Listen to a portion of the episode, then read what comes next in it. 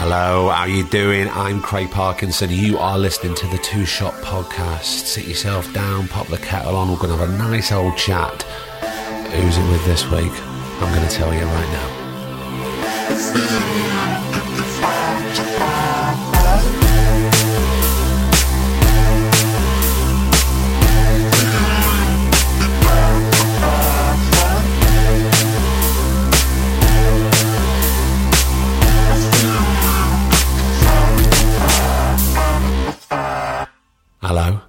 Welcome. This is the Two Shot Podcast. I'm Craig Parkinson. Thank you so much for subscribing and tuning in to this episode because this week it is Michael Smiley. Now, if you don't know who Michael Smiley is, shame on you. Go and have a look at a brilliant film directed by Ben Wheatley called Kill List. It stars Neil Maskell also. It's a fantastic film. You may have first been introduced to him in the Simon Pegg, Jessica Hynes sitcom Spaced, playing Tyres all those years ago. Of course, we don't really talk about that. We talk about other things. We talk about growing up in Holywood not that one, the one in Northern Ireland. We talk about his rebellious nature. We talk about his stand up comedy career, his training in his late 20s, his early 30s, but a very different kind of training. Look, it's a really brilliant interview, a great chat. Uh, me and producer Griff came to London, popped the kettle on, and we sat down with Mr. Michael Smiley. Right, it's gone, so I suppose we should start. um, I am sat here having a cup of tea in London with Mr. Michael Smiley. How are you, mate? I'm good, Craig. I'm good, mate. I've just had a very strong cup of tea. I asked her for a strong cup of tea and leave the bag in, and she made me a strong cup of tea and she left the bag in. So I've got like tea from the 1950s. Which is how you want it. Wow. Everything's just went slightly monochrome. um, Michael, you when you were growing up in Holywood, yeah, and obviously for those who don't know, I'm not talking about Hollywood in America. I'm talking about Holywood, Northern Ireland. Were you from a, a big family? No, um, there was three of us. There is three of us. There's my brother John, who's eight years older than me, and my sister Colette, who's six years older than me, and then me. So there's a three of us just. But my mother comes from a big family. Right. My dad comes from. There's four of them. And what were you, what did your parents do for a living? My dad was a post office engineer. Right. So he was one of those guys that climbed up the telegraph poles and run the line into the house and connected your house to the, the telephone exchange. So he did that around Northern Ireland, you know, mostly in the County Down, County Antrim area. Right, okay. But he would go far, further afield depending. I think they were sort of assigned certain um, certain areas, you know. Uh, so that was perfect for him because my dad was a big talker and he would go out and just you know speak to farmers all day and put lines in for them and stuff. So he did that, and my mother was a seamstress, a tailor, who um, used to work in sweatshops in the sixties, right in Belfast. You know, making Ben Sherman stuff and things like that. And then she got a job in the local army depot because Holywood's a garrison town. Yeah. So there's the Palace Barracks, and then there's the ordnance and the ordnance depot depots where all the equipment's kept. And she got a job in the REME there, as in the stitching room, so she would, um, you know, uniforms, uh, repair uniforms and bulletproof vests and stuff like that. And when what what kind of when you were at school, what was driving you? What was exciting you when you were at school? Were you would you say that you were a good student? You were just diving into everything at school, or were there specific things that that pulled you? I um, are you talking about primary or secondary? Yeah, I'm talking about primary early on. Primary, I just remember trying to look for fun at all times. It was always about having fun for me, you know. And I think because looking back, I think I'm I'm an emotional person, so I was emotionally attached to teachers. If I liked them or didn't like them, I came from that culture of um, spare the rod and spoil the child. Right. You know, I'm over fifty, so you know, I was a child at school. You could you could strapped by the teacher or smacked by the teacher and stuff like that. So we used to have like some teachers that were strict and some that weren't.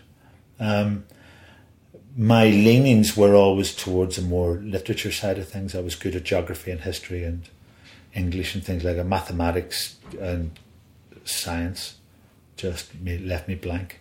You know, I just couldn't cope with it at all, really. And that was mainly in secondary school. I don't really have much of a memory of primary school apart from just playing football. Yeah.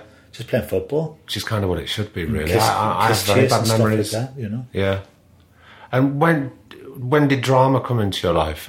Was that did that happen at school or not? No, not at all. Was that ever on the curriculum? Because I, I, I've been speaking to a few people, and it hasn't been on their curriculum. at all. No, it wasn't. It, um, I went to uh, at eleven. I went to a Catholic boys' boarding school up the Antrim coast, um, at Hill. Right. Went there as well, um, but don't remember Conleth. He was younger, a good bit younger than me. But they had um, a drama, like a drama society sort of thing, where they would put on Gilbert and Sullivan, Pirates of Penzance, and stuff like that uh, at, at the end of every year. But it was never that was never my remit. I was a really four to the floor type of wee lad. You know, I liked football. I liked. Um, I discovered cigarettes at nine. dis- Discovered alcohol at thirteen. I was a wee lad. Yeah. I was a wee raker. You know, but I was. I think my aspirations was to be like all the other lads, but I wasn't. I was more sensitive and slightly outside of stuff. You know, I was a, I thought deeply about stuff and I felt deeply about stuff. But um, so there was no real. I didn't have any childhood epiphanies.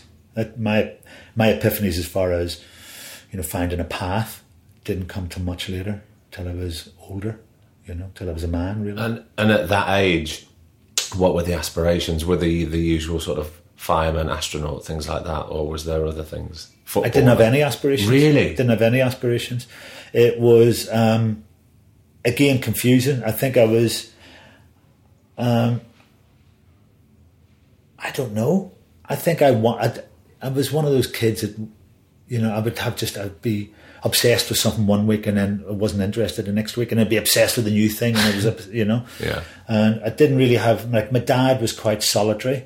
My dad was the type of man that the stuff that he was interested in were um, solitary endeavours. So he was into fishing, he was into shooting, he was into photography and developing his photographs, and he was into things like that and gardening. So there were stuff that he went and did on his own away, you know. Um, and I rarely joined in or was rarely invited, you know. Uh, and my mother was, you know, they were always working. So you were out playing all the time. So you were climbing trees and playing football and blowing smoke rings and stuff like that, Yeah. and trying to chase wee girls or whatever. You know, they were, they were quite sort of analog uh, pastimes. You know, and living in a housing estate. So, you know, living in a housing estate in Northern Ireland, you were constantly. It was like its own environment. It was its own microculture. You know, so you were just trying to survive within that. And then, uh, and then I went away at eleven. So um, Where did you go at eleven? I went eleven to this boarding school. Right. Uh, and how did you find that? Being away. Got there, made made a big hue and cry about wanting to go because all my mates were going and I didn't want Oh, to miss really? out. And then I got there and realised it was a massive, massive, massive mistake, and it was too late. And uh, I had to stay there for five years. Wow.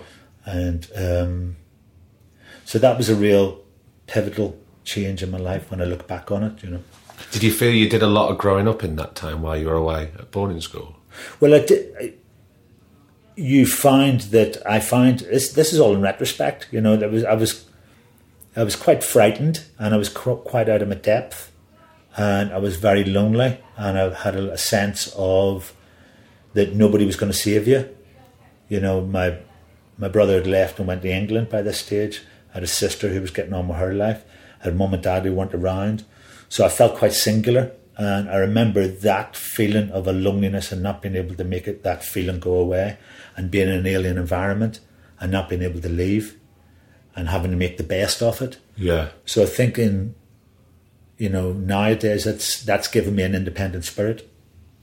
You know, it's given me a sense of I can be quite sentimental about stuff, but at the same time I can be quite stoic about stuff as well. You know, um, so yeah, they were, and I didn't like what they were serving me. You know, I didn't. I once I went, I went to grammar school. I went to that, had that education, and I thought, I, I don't really want what you're, what you're trying to train me for. You know, I didn't want to be a, a barrister or a lawyer or a teacher or a banker or a, you know, I didn't want any of that, those things. So there was nothing else round, you know, and it didn't have those Yoda moments. There wasn't an older man who, older person who said, you know, some young man, you're quite funny, or you, you know, maybe you should try acting, or you should try stand up. I'd never had that moment. That never came until. So, were there any aspirations at that time when you were at the boarding school? No, you- was- did you feel quite lost, but Yeah. also trapped at the same time? Yeah, I felt quite um, out of my depth. Right, Really, yeah. I felt out of my depth. I felt that I couldn't, and there was a um, there was a lot of discipline in the school. So you were getting, and I was a wee shite as well. You know, I was because I'd sort of I was in the process of rejecting everything around me, and become a bit of a class warrior because I came from a housing estate and now I was in a middle class environment. I just everything was either embarrassing or made me angry. You know, Yeah. my dad's car wasn't good enough. We the job he did wasn't good enough. It was I'd sort of I'd find I'd find myself becoming quite defensive. So you had quite a rebellious streak. Yeah, Yeah. yeah. Um, it's hard to be rebellious in a boarding school because there's nowhere to run to. You know, Yeah. it's quite hard, you know. Um, and but at the same time, you know, I developed skills that that I realized only later that I realized that I was funny. I could tell a story. What, what, what age did that come about? How did that come about that you realised that you could spin a yarn and tell a joke? And, Well, I could, I could make my dad laugh, um, and I could make my sister laugh uncontrollably, and that was something that I used a lot. And I gathered a lot of jokes. You know, in the primary school, I remember, uh, you know, just gathering jokes. I was a great. I could tell you like 20, 30, 40 jokes at a time. Just tell, and I, I remember being able to filter jokes that I thought weren't funny enough, and I became quite a snob about what what was funny. right, know. yeah. And if I could, you know, I could make my dad go, that wasn't good enough. I wanted him to burst out laughing, you know. Of course. Um, and I, I remember looking back again, this is all in hindsight, really, thinking about, you know, watching the stuff that really made him laugh and trying to work out what it was uh, on a an emotional level, not an analytical level. So I could watch him watching Droopy, for example, cartoons or Bugs Bunny, and watch him cry with laughter like a child, and yet he was quite a stern person when he when he turned. But when laughter came in, he just all that facade went away. Yeah. So I, I, that was my key to my relationship with my father was making him laugh, um, which I was desperate to have was a relationship with him, you know. Um, and he was a fatherless man. His dad died when he was seven, so I think he was quite lost as a dad how to connect outside of your outside of your duty. Mm. You know, uh, outside of the, within his duty, he was an amazing man. He, you know, all the hours that God sent, he worked and he done whatever needed to be done. But those little extra bits that we can do now with our kids, or that we take sort of for granted, he struggled with. You know, Um, That connection. yeah, and just be, you know, and he could be philosophical about stuff and work out why. And I remember him saying to me, "I never had a dad. I don't know how what it's like to be a dad." And me thinking, you know, when I was in, thinking that was an excuse. When I was, you know, uh, pubescent and rebellious, just thinking I just make an excuse. And now he's dead. I can I realise that it's him. He was trying his best to be truthful.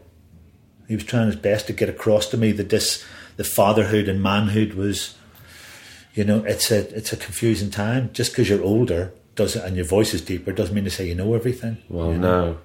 And you know now I know that.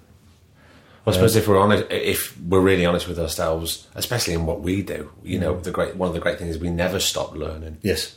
You know, f- from who you work with, from job to job, and you have to sort of you have to play around all the time. And you know, going back to what you were saying at primary school, the great thing is you had fun. We were playing. Yeah. And we used to get the things like, you know, I came from a.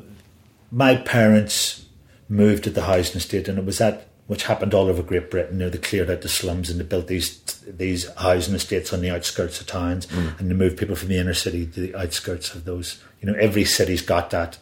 You know, and so the people that moved to this housing estate, it was brand new houses, and they'd come from a, a culture of you left your front door open, you knocked on the doors, and you went in and out of each other's houses, and you were borrowing stuff. And so they brought that to the housing estate. So them, so on a Friday and Saturday night, my parents and a group of their friends would go up to the centre of Belfast and go to a dance or go to a, go drink, and then they would come back to the house with a carry out and fish and chips, and the sister would be babysitting, and the kids would be dragged out of bed, and you would, you know, if you could sing or you could tell a joke or do a wee dance, you were put in front of the fire to do a song and a dance in front of the adults, and that was my ticket to ride. I could I could stay up late. So was was that also where the first sort of performing thing Yeah. started? yeah, definitely, Wow. definitely. And if you were rubbish, they would tell you. It's you know what I mean? If you were shit, they'd go, that's rubbish. That. Anybody else? you know what I mean? You were, they were brutal. So, um, so yeah, I would sing and tell a story and, you know, tell a, tell a joke. Or, yeah, any jokes on Michael? And I'd get up in front of the, get up, and I'd try and tell from a chair. You weren't like, get up and get in front of the fire. And you'd have to do it in front of the fire. So then years later, when I got into stand up, that was, you know, it was, I remember the, I remember being eight or nine, walking along the street with my dad and thinking of a joke and saying to my dad, Is this funny?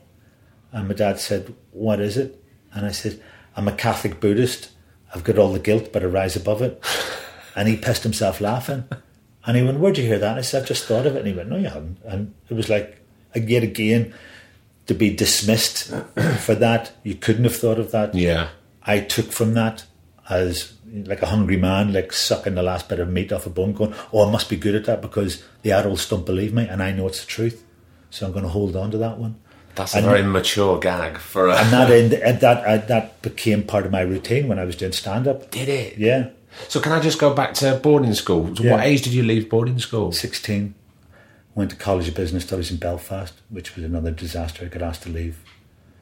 You know, just it was I was mad, stone mad. I was just all I wanted. I was like a dog that was wanting off the lead at all times. But didn't know where you wanted to go. Just wanted to run. Yeah. just wanted to run with my tail in the air, you know what I mean? And by that stage, it was like we were now 1979, 1980 in Belfast. Hunger strike was on, stuff like all that was going on around us. It was a big army presence. Yeah. You could go out for lunch and decide to go to the pub and not come back to class again and say you were P checked by the Brits. You know, that, so they wouldn't have any, nothing they could do, they couldn't tell. You know, so there was a lot of that going on. Just me, all of a sudden, after being five years in a boarding school, now in this co-ed environment where there was girls around, and I was sixteen, was the youngest at the college, and I was just my head was just spinning. And well, there's loads of excuses not to be able to attend that you Yeah, and also that thing of, you know, I my concentration levels were just I was a flibberty gibbet. I was always out the window. I was always looking for something else. This was tedious and boring, you know. And the problem with that is, as I've got older, is I now realise that part of the education thing is if you your O levels or your GCSEs is getting you to sit in a room and study, right, on your own, and then remember that and regurgitate that in the pressure of a of a of a test situation, and then you you hone that down to subjects that you're good at, and then you're able to go out and explore those subjects and again do your tests and study, and then when you go to university, then you pick a subject that might be your it might be your ambition to, to follow for the rest of your life. And you become an expert at that and you do your own research and it's on, on, on your own steam and stuff like that i had none of that so what i've what i even now as an older man to sit in a room on my own and study to learn lines is one of the hardest things for me Oh, still now, Still even when that's a focus for you. because I never focused in the past because I rejected that part of the education. I wasn't interested in GCSEs and A levels, and then I never went to further education. I wanted to get into life, mm. but actually, what I lost by not with not furthering my education wasn't the knowledge; it was the ability to sit and concentrate. That's what education gives you. You know, your your A level or uh, in whatever subjects that you took aren't paying you any favors now. You're not getting anything from that. No. But what you've got is through further education is the ability to sit down and concentrate. Do you understand? Yeah. That's what I lost. And that's why those days are that you know when I have to sit and every day's a school day, I actually sit down with the script and learn lines or sit and write when I'm like I'm trying to write something now. It's really hard.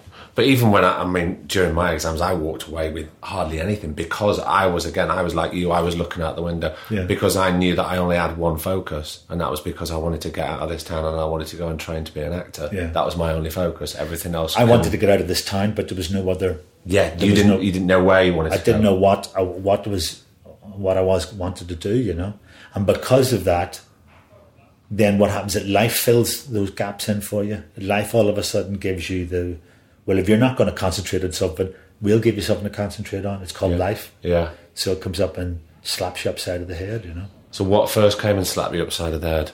Um, my girlfriend getting pregnant, At what age was that? 19, 20. 20. I'd just come to London. Uh, came to London in 1983, 1983. And what were you doing f- for a job at this time? On the dole. Right. It was. It was the 80s in Yeah. London. There was no work. There was nothing. It was. Um, I had. I was living. Um, I was living at home with my dad, and it wasn't going well.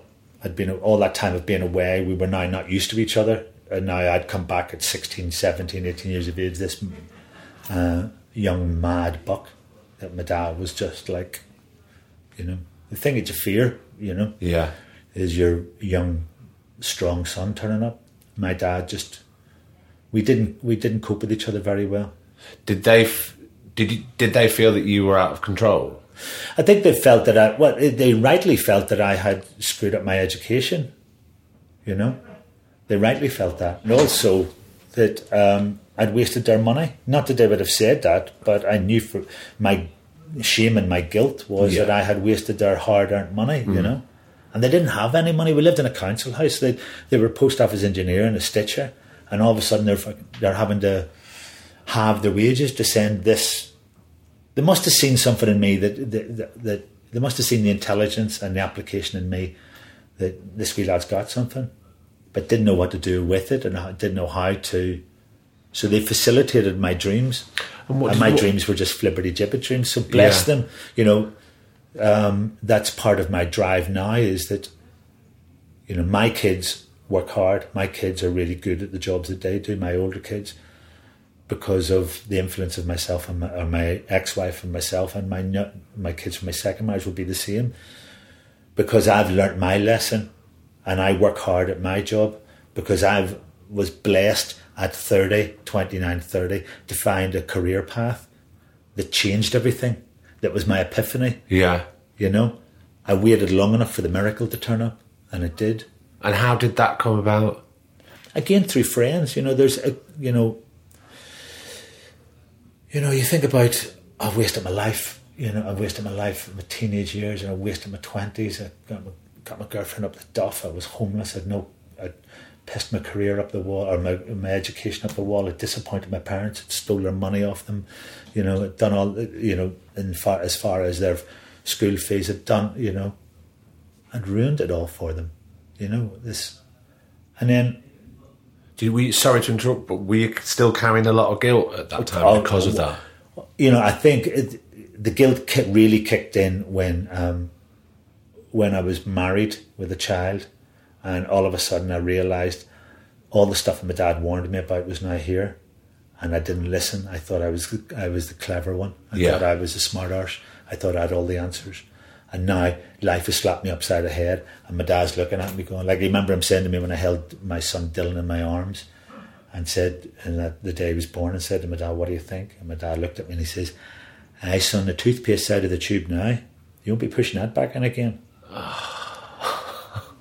and that was the that was the truth. You Yeah. know, that was the truth. Now I was now I was faced with truth, and and I run around like a headless chicken trying to make ends meet and try to hold down this this life. And was homeless in London and was in, you know, it was in DHSS hotels and B and B's in Paddington and you know living that life of you know real transitory, transitory life, and then got a job as a cycle courier and rode a bicycle and So you went from the dole to be a cycle courier. yeah, yeah, and went out on the streets every day and just earned, earned, earned. because you were earning money. 'Cause Did you, and did you feel you had to do a lot of growing up in that time? Because you went right, I've got a kid now. I've got to, I've got to provide. Or oh, were you still, were you still still- that kid looking out the window? Uh, yeah, to I was some still, respect. I was still the selfish wee lad who still wanted it all. You know, I was still the selfish wee lad who was well, yeah, but my mates are still out partying, so I'm still going to go out partying. You know, I had that selfish gene in me. You know, Yeah. I was that addictive gene in me that just was compulse. I had had a compulsion to carry on.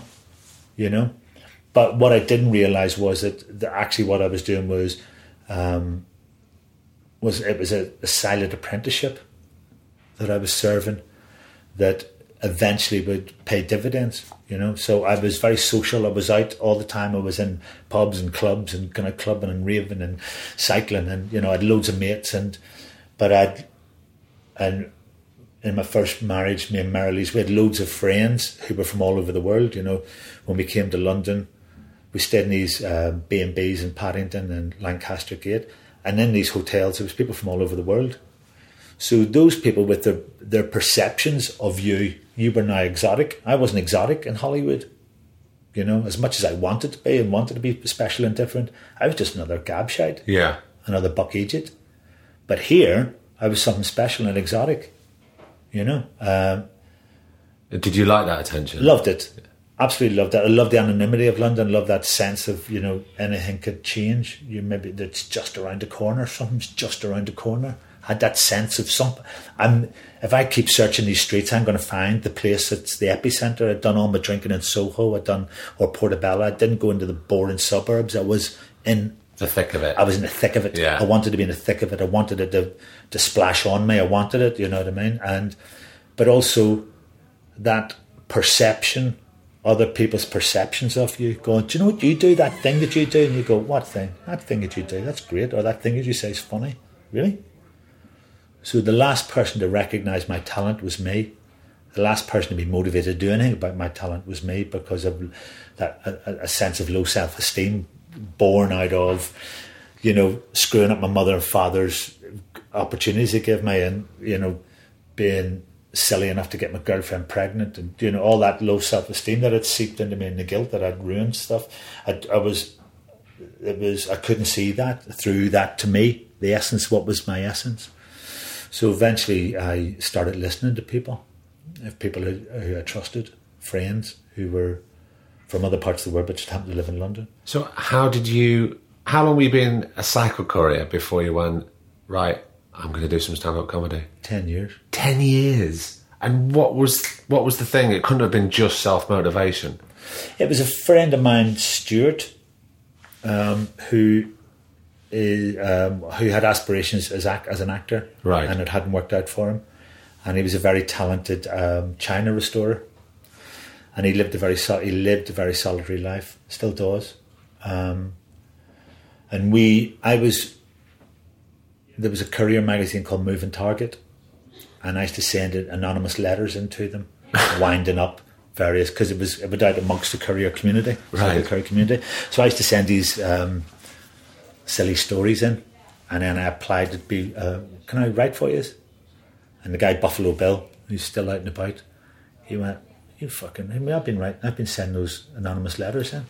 So anyway, I started writing for him, and I ended up getting my own column and writing these funny. I had my own page, and I'd do like Yeah. stupid reviews of sandwich shops in the area and what stuff like that, you know. And then I showed it to a friend of mine, Kim, who worked for the BBC. She was the secretary to Harry Thompson, God rest his soul, Yeah. and she he was uh, the producer on Weekending. Do you remember Weekending? I do. So they had a, a slot for non-commissioned writers. So people like Stewart Lee and people like that who were and Richard Herring and, and Al Murray and Ben Moore were commissioned writers for it. And so then you would sort of wait outside and they would come and she'd got me sort of, why don't you try that? And I got a couple of jokes on and got paid for them, which was enough for me to think maybe I can, maybe I've got something in this. Wow. So that really spurred you on. Yeah, and then Stuart said to me, "You should do stand up, man. Do stand up. You're always being like this in the pub. You're always in this social situation. I was always dominating. You know what I mean? I'd be in a social situation, and I would be the funny one. And if you were the funny one, we would be funny together, and then we'd be funny, have a funny off nearly. You know what I mean? Yeah. We'd get to that, and we'd we would bond on that. But there is a massive difference of the bloke that's being funny in the pub. Yes. You get him up on stage and pop a spotlight on. Yeah. He ain't funny. But then I did get on stage and I was funny and it was that was my epiphany. I had a moment. I came off stage that night and I thought, everything's changed now. Everything's changed. This is I found something. I couldn't sleep. I Was uh, was the adrenaline just pumping through you? roaring through me, roaring through me. How long was your first set? four minutes. Was it just was it just an open mic? Open mic at the VD clinic in, in Belsize Park. Now this may I may have completely got my research wrong, or it might not be true. Did somebody uh, want you to do it as a bet? Well, it was a sort of a bet. You know, um, the shorthand is yes. Right. The longhand is Stuart persevered with me, and he, you know, he'd signed me up for for um, for courses and stuff like that, and I just didn't, wasn't really interested, you know, and he just kept persevering. Bless him, you know, and Yeah. we. He said, "Look, there's this." So he he would say, "Look, I found how you do this. Time out. They have open spot nights. You ring up. You know what you should do is ring up and see if you can get on." And I went, "All right." So I rang this place, a VD clinic, from his from Stuart's flat, and the guy Kevin Anderson, who's married to Jo Caulfield, who's a stand-up Yeah. and uh, he's a gruff sort of um, Clash fan. You know, still get the flat top and leather jacket, you know, from, uh, from Scotland. And uh, he said we're full up this week, and I went well. And Stuart, you come down. I said, well, can I come down and have it? Have it? He said, all right. Well, I'll put you plus one on the door. Come down. So Stuart says, you should. We went down to the gig, and Stuart said, you should try and get up. You could do this. And I go. All right. Well, he said, go on, bet you get up. I mean, all right, I'll get up. Sorry, I'll get up next week. I'll see if he's got a spot next week. So Kevin had let us in. We're standing at the bar, and then he came past me and he went, "What did I say to you?" And I said, "Oh, you said it was you were, you were full this week, and but you might have a spot next week." And he said, "All right." He went away and he came back and he says, um, "Somebody's dropped out. You're on first after the break." And That was it. Did when he said that? Did your heart go into your My arsehole started playing the clarinet by that stage. Acker Bilk, Stranger on the Shore. Um, yeah, it was just because you know that's it. it's just, you've you know it's it it's like a it's like a sky jump. It was like it had that feeling of oh my god, that's it. I heard I think it was Will Smith said some I read somewhere the other week where he told a story that you know you, you're sitting around your mates and you talk about why don't we do a sky jump and everybody goes yeah yeah yeah and you, then you say yeah okay I'll do it and then that week later turns up and the night before you can't sleep and you're full of fear and you get into the onto the, you get down to the airport the aerodrome and then you get into the plane and you're full of fear. And you get up to the top and then you open the door and you're it feels like you're miles up and you're just catatonic with fear and next minute you're out. And you're through the fear into bliss. And that's where it is. You're in bliss. Yeah. and you know that's what all the beauty is is getting through the fear to the other side. Get through the fear to the other side. And that night to be willing to get up and do it because I'd said I would do it. But also maybe somewhere in my mind I knew this is a chance. Maybe this is maybe what they're saying is true. Maybe and I think deep down inside there was a part of me believed that I could. And maybe I was I, I should do this stuff.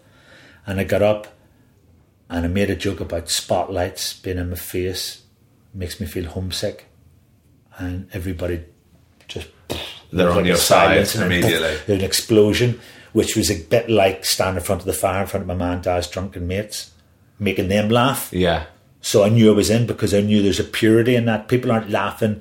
You can tell when people are laughing when they're patronising. You can tell when people are laughing because you what you've said's funny, not intellectually funny. It's it's Funny. It's smashed them in the guts, Yeah. and that's the laughter I'm after. That was the laughter that all those years of being a child or being being homeless or whatever, when you're sitting around with people who don't have to fucking like you, who would rather dish you, make fun of you than with you Yeah. to turn them, and you still have this reputation of being somebody who can, who can, you know, who can do the do, to then transmitting that onto the onto the stage and it working. That was that was the portal that I jumped into. That's Did you when it think changed. during that four minutes? Do you think you immediately found your stand-up persona? No, no, but I I found a An in, a reason to be there. right, I find that a, a, an excuse to be there, a right to be there. and a focus for but once. also then that was the start of the the uh, the embarrassing um, apprenticeship of doing open spots and doing as many open spots as you can and dedicating yourself to it and down on your arse and dying like where you're now you're walking home and you, all you can hear is your heart, the blood in your ears, just going, "What are you doing, man? You've just humiliated yourself in public." You know that feeling because I've got pride as well. Well, yeah. You know, um, and then not being able to sleep at night time, just sitting in the dark, just going, "What have I done? What have I done?" And then going out the next night and smashing it again and going, "What the what the fuck's going on here?" And slowly but surely, the the deaths get smaller and the the wins or the the the one alls after extra time. You know what I mean? Just sort of getting through it, leaving the stage with your ego intact or your your pride intact. Because you're there training, you're holding So now you're that training. sort of now you're training. Now you're doing your. Now you're doing the ring work. Now you're doing the, your in. And then I, I um, signed up for a newcomers competition in Edinburgh After how many? Um, how long was this? Are we talking within six months. six months? Yeah. that's that's quite a speedy trajectory Yeah. towards. Once I'd done that gig. I knew that there was a there was a job to be done. I had a focus now. You know, I'm riding a bike. I was one of the best riders in London. I was probably in the top twenty fastest riders in London. I was good at my job, but it's sick. You're just going round. In you were still currying at this point. Yeah, you're still you're only going round in circles. It's not a career, you know. And now I'd found something that was actually had a trajectory that was now all of a sudden it was like, whoa, you've got you can go. You know you can go with this. All that stuff that's behind you now, all that life experience. It's now it makes sense. Now it's got a reason. You know, none of that was wasted. None of those homeless years, none of those uh, uh, pregnancy years, none of those, you know, standing in front of the fire, none of those pissing off your, your pissing up your education. All Yeah. of that's now material. yeah. All of that's gold. You're not going to be standing on stage talking about fucking cats and dogs. You're going to be talking about your life, and you've lived your life. You're living a good. Li- you're living a really interesting life. Did you feel a real sense of achievement when all that that came into your mind and you, that focus? You weren't that kid sort of looking out the window anymore and being a flibbity gibbet. Did you feel I've got a purpose now? I felt like I'd opened the door and walked into a room, and it was a room that I wanted to be a part of. It was like a sixth form common room that was really big, and I was part of it. But I wanted to be on the big table. I wanted to be up amongst them. I wanted to be rubbing shoulders with the big boys. I she wanted, didn't feel intimidated. I did. I did feel, and I felt um, like I shouldn't be there, and I felt like. But then, when you're on stage, you're on stage, you know. And when you come off stage, you're, f- and then you're the daddy. Yeah. It's beforehand when your your nerves are going. What are you doing? You're an idiot. You should be at home. Why do you just? Why are you doing this? Is fucking a stupid idea. And then you jump and you go into the bliss. And it's fuck. I'm the daddy. I love this. This is the best job in the world. And you come off stage, go bam, bam, bam, like Caesar going down the Appian Way, and then it slowly subsides. And then somebody goes, "Nice gig." And I go, oh, "Thanks, mate." And you're you're a bit humble, and you go, "It's another day in paradise. It's good." And I'm through, and I'm not fucking. I haven't wasted my life, you know. And I'd done the competition, and um, and I got through to the final, Right. and then uh, I nearly won. It was a split decision between me and Dylan Moran, and they gave it to Dylan because he was younger, and they assumed because he was younger he'd been hadn't been going as long, and Dylan had been going longer than me. Right. he'd been going about a year and a half, two years by that stage. Um, but I, I had no resentment towards it whatsoever. I was so happy about this. This is just beyond my wildest dream stuff. And Kim Kinnie, who booked the comedy store, who was one of the judges, come up and said, "I voted for you. I booked the comedy store. You're, you'll never do an open spot at the comedy store. I'm going to put you straight in doing twenties, and I'm going to book you in into the old comedy store before it moves, so you can say you've done the old comedy store." Wow. And my first gigs at the comedy store was a weekend, a fully paid weekend, doing 20 minutes with Phil Jupitus, Jack Dee, uh, and um, Arthur Smith and Lee Evans. And when I turned up, Kim Kinnie was at the back bar. There used to be this back bar at the comedy store. It's now the 99 Club and, Yeah. um, Storm nightclub. But there used to be a back bar, and I went in, and Kim Kinnie, who's really funny, um, Scottish camp bloke, really cutting, really funny. And I come in, he, he just popped a bottle of champagne as I come off stage. He says, Where the fuck have you been? And gave me a champagne. And I just thought, This is just amazing. Like that night when the, because it was a split decision, they were asking the audience while the judges were re deliberating, who do you think's won? And I'm standing backstage with Dylan Moran and they're shouting Dylan, and the audience is shouting Smiley, and they're shouting Dylan, and they're shouting Smiley. And my head again went, it's this has changed again. This is another epiphany. This is another move. This is another threshold that you're not coming back from. Yeah. This is an, another, you know, quantum leap forward It's moved up a level again. again because 500 people are shouting your son's name because my son was called Dylan Smiley. All right. So it was all those moments I just gone, I'm, al- I'm always looking for the spiritual link. I'm always looking for that lovely little universal bit where it goes chung chung chung. Boom, there you go, big lad. There's a sign. There's a sign. What are you going to do with that sign now? You know, and then that was a, that year was 93.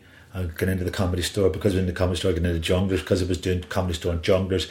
I was getting booked for, I was hardly doing any open spots. So I was getting paid straight away. So Yeah. I never went back to being a, uh, a courier again. And then um, Seamus Cassidy, who was a commissioner for comedy at Channel 4 at the time, who's uh, from Derry in Northern Ireland, put me into uh, Naked City, which was a music programme with Johnny Vaughan and Caitlin Moran I remember and it. Collins Yeah. and McConey. yeah. And I was the roving reporter, called, um, had my own little slot called Smiley's People. So you're still doing a version of stand up, but No, I was going around interviewing uh, um, uh, people at festivals and clubs. but of course because because you're so quick witted Yeah. with the stand up, that training would have put you. And we had um, Hoods, who um, from Kidulthood, and he was the director of Kidulthood. Hoods, um, is director anyway. Right. He was the director of our little slot. So we had a really small team. So we just go in and just like bang, bang, bang, just shoot really quickly. It was real guerrilla going to festivals and stuff. There was no setups. And we just go through crowds and I would just bang off people. And um, so that was my, that was my first TV. My first real TV was Late License, which was the on Channel Four. They done a thing called Late License, I vaguely remember it. Yeah. which was like a continuity between uh, programs. So Lily Savage did one. That was her big, his big uh, Paul Grady's big break, and myself and Kevin Day did one, right. and that was my first ever television. So with no aspirations in the arts whatsoever, you've gone from being in a boarding school, moving to London, cycle courier, stand up, and it's gone really, really well. When did the acting thought come into your mind, or was that something that was thrown at you? Um, I think the, I think because again, you know, getting into performing older, my and uh, because my material was based on my experiences. Yeah. As my dad used to say, "Tell the truth; it's easy to remember."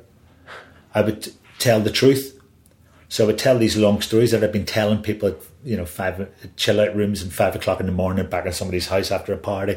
I could tell this story, and then and I, I knew I'd enter, I could entertain people monged out of their tits, so Yeah. I could entertain a room full of people. So then I went from condensing that down into something that was sound bites for a stand up gig to expanding it to a one man show in Edinburgh. So I used to take these up to Edinburgh. They, so they became slightly more dramatic every time I brought them up. And I would do characters. I would play my man, I would play my dad, I would play my aunts and uncles. So then it, that was becoming more. I was starting to get excited about potential of one man plays as opposed to one man shows. Right. You know? Were you at any point were you starting to feel unfulfilled with the stand up, or was it just that it was just taking you in a slightly different direction? It was there. I think with stand up, stand up for me as I got older was not as fulfilling as I wanted it to be. Right. I really enjoyed being on stage, and I really enjoyed the um, the moment of being a, a stand up comedian. But everything around it, I found pretty boring. You know, I loved hanging out with people, I loved being the life and soul of the party and all that. But it, again, it felt slightly like like being a cycle courier. It felt like you were going round in circles. You know, unless you were wanting to convince somebody at Channel Four to give you one man to give you a show for television or radio. But then that's not stand up. Then you No, know of I mean? course. So, and also as I got older, I was realizing that I'm a, a storyteller. You know, and and I was living by that stage. My wife and I had split up, and I was living in rented accommodation in North London with Simon Pegg and Nick Frost, and so we were all starting out, and so we were all like, you know, you're like when you when you're living in a flat with other lads, we're it's a big love in, it's a big Yeah. romance. We all love each other, and we're all like enjoying each other's company. We're staying up late with bottles of Jack Daniels and having the crack and playing Jenga, but also point, yet again pointing out, oh, that's funny, do that, or Sam was always making little films, and Nick was playing characters, and I was, you know, being visceral and dark and funny, and you know, and and just happened to be that Simon started writing Spaced. Him and Jessica wrote Spaced. So then Tyres come into that because he wrote a character based on me and then asked me to play the character. So that's sort of where the acting went. But by that stage, I was Did you ever go back to stand up then? yeah, I was still doing stand Oh, up. you were still doing it at the Still time? doing stand up, yeah. But I'd, I'd, I'd done a, tr- I'd written a tril- trilogy of plays that had taken up to Edinburgh. 90, 97 was one called Confessions of a Catholic Buddhist, which was like a, uh, like a storytelling show, sort of based around standing in front of the fire. Right. And then the second one was called Recycling, like re dot dot cycling, about a like a, a slightly uh, Beckett esque uh, courier waiting for a job that doesn't turn up, and he's, so he's speaking to the audience about his life as a courier, you know, um, about a man who's too old for the job. And then the third one was called the, the Parting Glass, which was about a man left behind at a wake, and it turns out he's the dead body, but he tells his story. Right. So, um, and that became that each one became more theatrical and more dramatic. And I had a director, and I had a, you know, I had props and stuff, and you know, The first of those plays with that title, obviously, that takes us back to when you were eight years Yeah. old and you're working with dad. Did you find doing that play and writing it was there something of a cathartic experience with yeah, very much, very much. But uh, also not writing it. You know, I've I've always had a problem with writing stuff down because, but uh, getting back to that, you know, not being able to concentrate. You know, I'm married to a writer, and she's upstairs writing and editing all day long. You know, that's what she does. Whereas if I write 500 words, I want to get a taxi into the West End and tell everybody about it. You know, Yeah. so, uh, so when I write stuff, I don't want to edit it because I've written it because the lazy bastard in me doesn't want to change it, you know. So, uh, I, I, what I have is the ability to to be oral. I've got the oral tradition of the what I would say the Shanachie of uh, of the Irish oral tradition. So my plays, um, I never wrote them down. So I would have a framework of and, and then have the subject that I was talking. So the more I did them, I knew where I was going with the story. But I would embellish the story as I went along, or I Yeah. would edit it down, because the stand-up in me wants to find the holy grail of the, the, the tightest sentence, the quickest line to the joke, because I've got a Belfast sense of humour. So it's the- the shortest distance between the setup and the punchline, you know? And even letters, and just take all the watery, take all that, all the, f- the flop out of it, the flotsam and jetsam, get all that out of it, and get the meat, get onto it, get a ping, you know? Oh, So because of that, obviously it was evolving and it was obviously changing every night then really. Yeah. And it was getting tighter and tighter and tighter. So actually by the but if I'd written it down before Edinburgh, it would have stayed like that and it would just become a, a pat Yeah. every night theatre. Which you probably would have been bored of I'd very been quickly. bored shitless. So then I would have had to find a place to to pretend that I wasn't bored. Whereas and I'm terrible at pretending I'm not bored. You know? Yeah. I'm bored, I'm fucking bored, you know. I am what I am type thing. So by the end of Edinburgh, I had this jewel that I, that I'd eh, whittled and whittled and whittled and got beautiful. You know, got that. Let's do another one. You know, and uh, that was sort of what was the exciting part. So for me as a stand-up, going around doing gigs was fantastic, but to have a show to look forward to, to do in Edinburgh as your little side project. You know, I'm doing this, and I would talk it up, and you know, and sit in situations with friends. We go, "What are you going to do next? And what happens then? And what about the story then?" And you know, have a director. This guy Ken McClymont, who was just who is an amazing guy. He does a lot of fringe directing. He's like the whispering assassin. He just he's Scottish. He just listens and asks you really poignant, quiet questions nail you. And he would just like I went the first time I met him. I went, I don't write anything down, so you're not going to get any script. And I went, all right. he says, so how do you do it? And I just talk. He says, okay then. Switched on the tape recorder, talk. So he would just Wow. put me on the spot. So then we he, he was in in-house director at Old Red Lion. So I'd go there every day and get and we'd bang out the skeleton of a show. Old Red Lion in London. Yeah. Right. And he'd done recycling and uh, parting glass, and I learnt a lot from Ken. I learnt a lot of, you know, getting to the you know, using the stage properly, using the lighting properly, get the there when you're going to say that line, you know, because the light when it hits the side of your face is beautiful, or you know, there we're going to have an uplight there, so get for that bit, you know, when you're turning, and then I would go. You know, because I wasn't trained, I would. This is brilliant, and then what? Because that was a, all of a sudden this the theatre stuff. If you'd have been trained, you'd have known all about that. But I, I was learning stagecraft from this working class Glaswegian. You know what I mean? So it was like I trusted him. And now we were in this. Now this was another secret garden that I was Yeah. being invited into, and this is a, another world that I was being invited into. That now I was in, in my early thirties, and I was feeling like I was in my a teenager. I was so excited. Yeah. But you were getting your training, Oh, albeit in a very, very different way, because you'd had loads of stagecraft from that stand up. Yeah. And now you're getting it in a completely in different ten way. year cycles, actually, I was getting exactly what I was needing. The universe was giving it to me, so I wasn't ready to find my place when I was a teenager. I wasn't ready to find my place in my twenties. I was ready to find my place uh, towards the end of my twenties and in my thirties and in my forties. That's when, you know, you know, my dad used to say to me, "Do you have to paint you a picture, wee lad?" And you do. I need to have pictures in my head. Yeah. I don't have theories. I have practice. I have, you know, so, and I get really enthusiastic about stuff. Like I'm talking now, and I'm, I'm coming back. I'm, I'm time traveling back to those moments. I'm going up to the old Red Lion and having just scraps of paper and going, "What about this?" And him going, "Right, give me ten minutes on your day." And me just standing f- free forming. And right, neck right, we'll put that with that, and him having little uh, post-it notes up on the walls and just creating something, and then taking it up to Edinburgh and people giving you a standing ovation at the end of the first night, going, Jesus, none of this is, I can do this. I can do this. And during all that, that's you. You've got so much control over your material, what you put out, when you put it out, how you put it out. But now you're an actor. Yeah. A lot of that control is taken away. Yeah.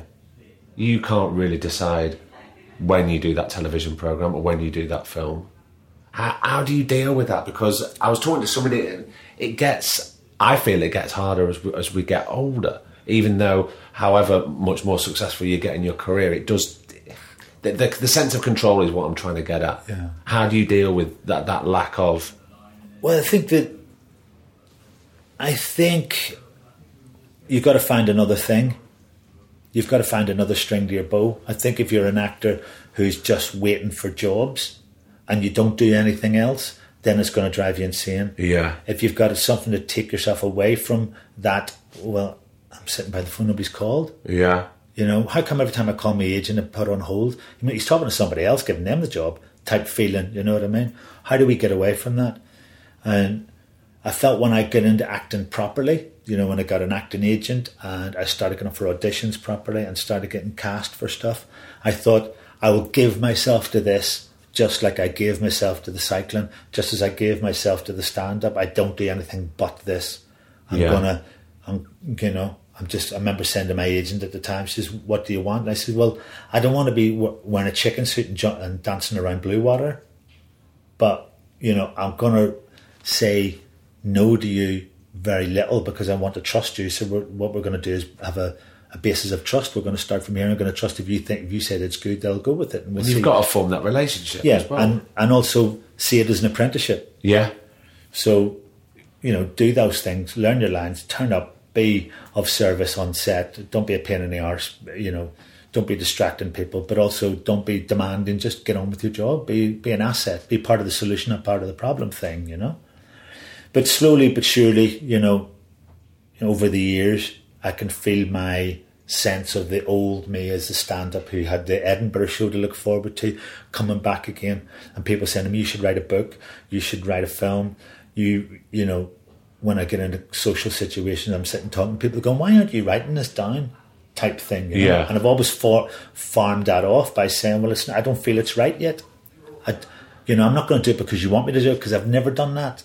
I've always done it when the time's right for me in the universe. You know what I Even mean? back to those days when you were a kid and people were telling you, oh, that's funny, you're funny there. yeah. Or you should do your homework, or you know Yeah. what I mean. Those things I was always quite, you know, if you told me what to do, I would that would be the thing I wouldn't do Of course. because you're frigging telling me. Nobody Yeah. tells me what to do, you know, type thing. Which means you end up cutting off your nose to spite your face. So actually, what you learn is You know, what am I good at? And who are the people who are going to teach me? What am I going to learn the most from?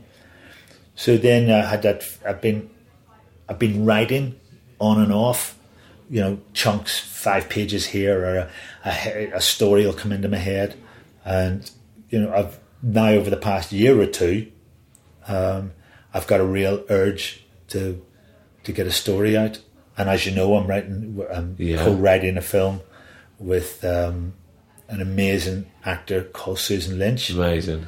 Um, I must introduce you to her. I think you still get on. Do Actually, you think? Yeah. Uh, Are you still single? Maybe that's for another podcast. Okay. um, she's a lovely woman. She's a lovely woman. Um, so yeah, there, I've- so I've got this, and it's I've got the same excitement that I had when I was writing my Edinburgh shows, but I know it's a longer process. But it's also now um, I can find myself when I'm sitting on the tube, or I might ride my bicycle, or I'm walking down the streets. I'm thinking of the character, and I'm making a note, and I've, I started writing, and I thought, well, how can I do it? If I sit with you know Final Draft. I bought Final Draft. I've put it on my, my new MacBook Air. Well, there's not a start button where the thing just starts writing for you. You've got to friggin' write the thing, right? So then I start going, oh, character, exter- oh, fuck this, right? So now what I've done is I've got a, a hardback notebook and I'm writing it longhand Right. from start to finish. I'm writing it, I'm writing it, I'm writing it. And I've, so far for my character, because it's, it's two characters in the story, it's male and female, so I'm writing the male character so far. So I've got him, he- he's on this journey. And I'm writing about him, and then I've went, oh, there's bits that should have went in there, but they become flashbacks, so they can. So now I'm, I'm finding a way of facilitating how I go about it instead of saying you're wrong for doing that. You need to do it this way. I'm actually saying to me, no, if that's the way you do it, then that's the way you do it, son. Like I would say to my six-year-old daughter or my eleven-year-old son, if that's the way you want to do it, mate, you go about it because that's your journey Yeah. you know. So then when I do do that, I can sit and get that and transcribe it up onto the onto the the, the final draft and and then uh, that'll add stuff and I'll edit that as I'm going along. But I need to do that physical pen on paper and notebooks and because I'm still quite analog. I still quite enjoy that. Getting a nice pen. Yeah, of course. Getting a nice pen, pen's gorgeous, man. Getting a nice bit of, you know, getting losing yourself in rhymings for an hour, you know what I mean? That sort of things I, I, I get excited about. Because I love my clothes and I love my stuff. You know, I've, I've always been into my style and my fashion and my my music. And, you know, you were saying, what did what was your aspirations? You know, I loved dancing. I'm a good dancer. You know, I loved music. I loved my clothes. And my life was full of so many things Yeah. that there wasn't time for to have some career path. That seems so, you know, that Too well so thought out, I contrived. Yeah. and that was too poncy. You know what I mean? That wasn't true to me. You know what I mean? Yeah. So even though I was, I'd had a middle class education, I was a working class kid who all of a sudden you don't get above your station. Look at him, you know what I mean? That sort of attitude where you, what is in your heart? Do you feel fulfilled now in, Yeah. in the path that you're on? Yeah, I do. I feel blessed. I don't know what fulfillment is really. I don't have my angst isn't, you know, overriding, and it's, you know, it, come, it comes and goes. Feelings pass through us, don't they? Yeah, of You know, like you, you can have as many feelings as you want. Just you know, leave the back door open, let them pass through. Don't let them sit down and make a cup of tea. You know what I mean? Just let feelings come and go. Feelings aren't facts. You know, they're just feelings. So I can easily feel, you know, I was pissed off downstairs because I, I couldn't get that cup of coffee in that Ponzi shop. You know what I mean? But that's just a feeling, you know. And I could, in the old days, I could have let that be the flavour of the day. Yeah. How I'm going to be today is And that. how it. Why are you such so pissed off? Because something happened at seven o'clock this morning, and I've decided that's that's my, you know, that's my episode Yeah. in the sitcom that is my shit life. You know what I mean? That would ping up on the screen. You know, bad coffee day, yeah. and off he goes. Our psychopath has a bad coffee and started killing again. You know, that's shit. You know that. So I think I feel I recognise. You know, I've done interviews in, for a while now where I've been asked about my life, and I feel that these help me recognize the path that I'm on. Yeah. You know, and I can see back and go, yeah, you are blessed, mate. You've been blessed. It's not luck. It's blessed. You know, because you can you can take it and you can do something with it and you don't have to beat yourself up from the stuff of the past and you don't have to worry about the future. Be in the present and feel blessed. And that that's you know, I've got a fantastic relationship with the people who are really important in my life, my children and my uh, my wife and my ex-wife. That's my extended family. My ex-wife is godmother to my two youngest children. You know, those are real loving people. My wives and they've what they see in me is what I don't see in myself. You know, and that's that's a blessing. You know, I'm blessed to have beautiful people around me and good people. So my duty is to be good to myself and keep keep moving down this line. You know, the fulfillment side of it, I don't know. I don't know what fulfillment is really, unless I'm like a fat Buddha. You know. and on that image, Michael Smiley, thank you so much, man. Thank you, Craig. Thank you, mate.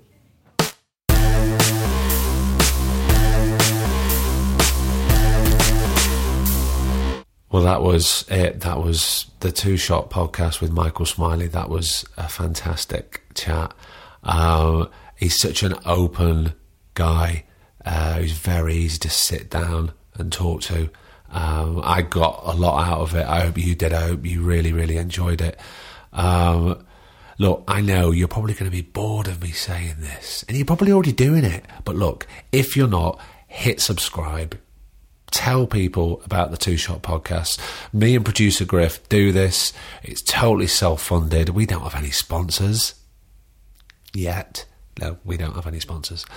But look, follow us on at Two Shot Pod on Twitter, on Instagram. You can find us on Facebook, uh, the Two Shot Podcast. You can also follow me at cparks1976 on Twitter.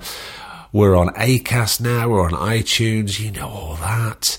Um, what else have I got to tell you? Oh, hello. What's that? It's the door. Who's at the door? It's the spicing box. I can't say it. I fucked it. I went really off road. Just go on. It's the splicing block.